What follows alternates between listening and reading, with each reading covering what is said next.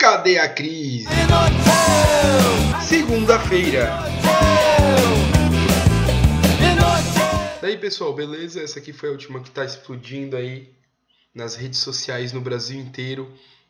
Essa notícia que saiu aqui no Jornal Extra que eu acredito que é um jornal. Esse jornal aqui é um jornal de circulação no Rio de Janeiro, mas está dando uma notícia aí de, de uma coisa estúpida que está acontecendo em São Paulo. Como vocês viram, já encheu o saco, mas eles estão mostrando a cada 10 minutos aquele, uh, aquele prédio que desabou lá no centro de São Paulo. E aí estoura a última, né? A última que faltava no Brasil mesmo, para eles realmente mostrar que o Brasil é um país de merda. Olha só o título disso aqui. Moradores de prédio que desabou pagavam até 400 reais de aluguel a coordenadores de movimentos sociais. Cara, essa é uma notícia muito triste, cara, porque esses filhos da puta de movimento social deviam estar tá cuidando dessas pessoas, né? Mas como a gente tá no Brasil, tu sabe que aqui é tudo balela, esse país é um país de merda, né? A esquerda só faz fiasco no país, né? Mas vamos continuar aqui com a nossa com a nossa grande notícia. São Paulo, os moradores do prédio que desabou no Largo do Paissandu, uh, centro de São Paulo, relatam que pagavam um aluguel de até 400 reais de dois supostos coordenadores de movimento de luta social por moradia, MLSM, mais uma sigla vagabunda da esquerda brasileira, né, para variar. De acordo com testemunhas, ambos sumiram assim que o fogo começou. Covardes, né? Pra variar, né? Além de serem vagabundos, de estarem aí é, contando com a boa fé dessas pessoas, né? Que não tinham onde morar. É, e aí vem toda essa balela de dizer, ah, de sem terra e blá, né? Tá aí, ó. Tá aí o resultado de tudo isso. Ó, foram os primeiros a fugir. Eles foram os primeiros a fugir, grita Antônio. Um rapaz de boné, muito agitado, morador do local. Eles moravam no térreo Deu tempo até de tirar os carros da garagem. Uma notícia dessa me remata a duas coisas. Primeiro, incompetência total das instituições públicas de São Paulo.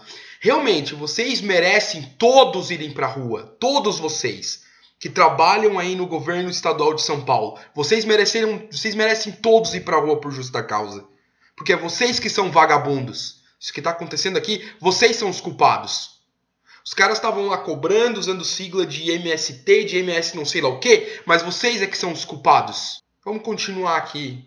De acordo com os moradores, as regras do local eram bastante rígidas. Eles relembram que o fornecimento de água era só liberado de madrugada e que os portões eram trancados às 19 horas. Estava tudo trancado na hora do fogo. Se não fosse o morador de rua arrebentar a corrente, a gente teria morrido lá dentro, disse Fabiana. Os responsáveis pelo edifício chegaram a expulsar moradores que atrasavam ou não pagavam corretamente o aluguel.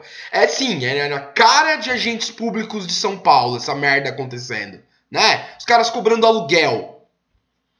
Foi expulso há duas semanas porque atrasei 100 reais do aluguel, sendo que o prédio é infestado de rato, não tem esgoto nem descarga. Conta a Bárbara Nair, de 19 anos. O pagamento era feito à dupla, mesmo se tratando de uma ocupação irregular. É, cara, eu não consigo entender isso, cara. Não, sabe? Vão dar um monte de desculpa, vão dizer que São Paulo é grande, São Paulo é grande o caralho, entendeu?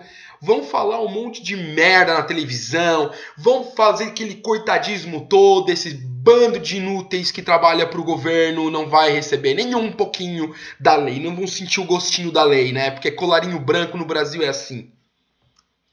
Infelizmente, eu nem quero mais terminar de ler essa merda dessa notícia aqui, desse aluguel de prédio irregular.